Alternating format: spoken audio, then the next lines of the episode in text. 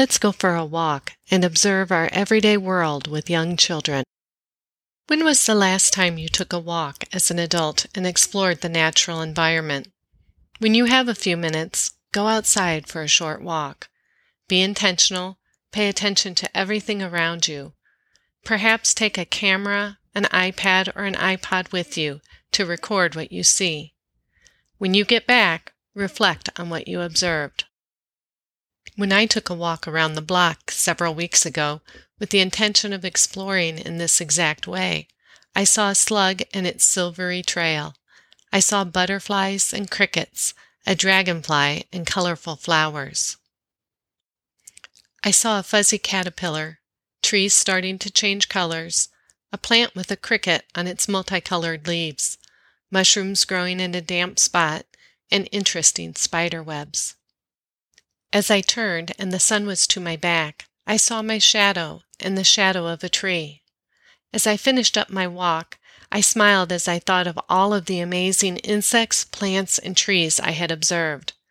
And then I wondered if I had seen all of these things, how many more things would children see, and would they have wanted to stop and explore them?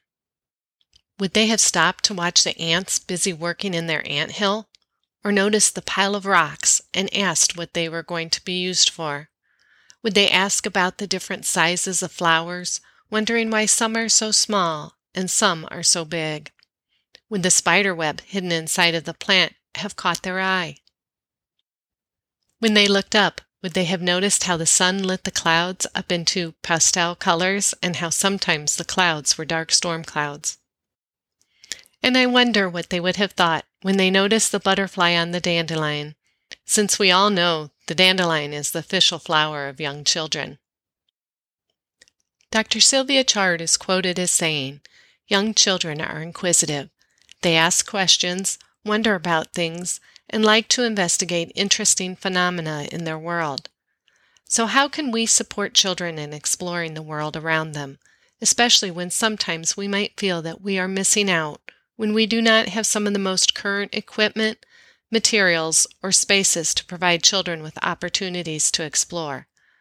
The truth is, we can assist the children in their exploration of their world by taking walks and talking about what everyone is seeing stopping for children to have the time to explore, providing them with tools for exploration, and showing children your own wonderment when you look at the natural environment all help children to pay closer attention to the world around them. When you head out for a walk with children, be sure to bring tape measures, rulers, digital cameras, iPads or iPods, clipboards, pencils, crayons, magnifying glasses, and tweezers or tongs. Of course, you will want to provide the children with a gentle reminder that we have to be careful with the natural environment.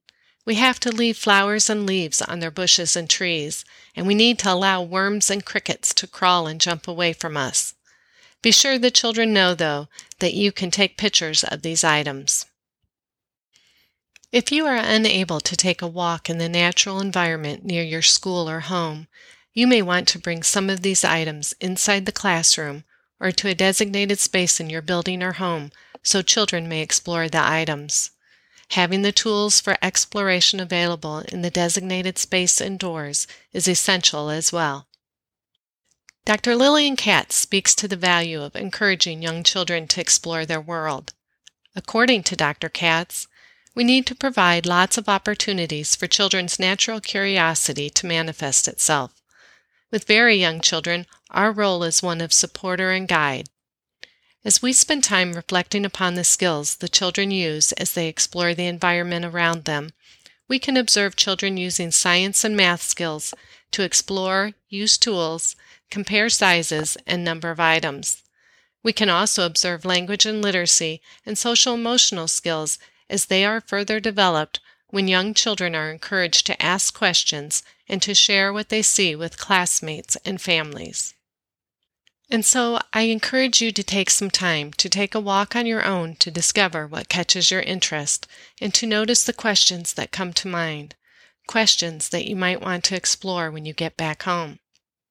Then, as you take children for walks out in their everyday world, provide them with the same opportunity to explore, notice, and form questions, leading to more in depth investigations when you get back to school or home. And remember, your walks can be as simple as a walk around the block.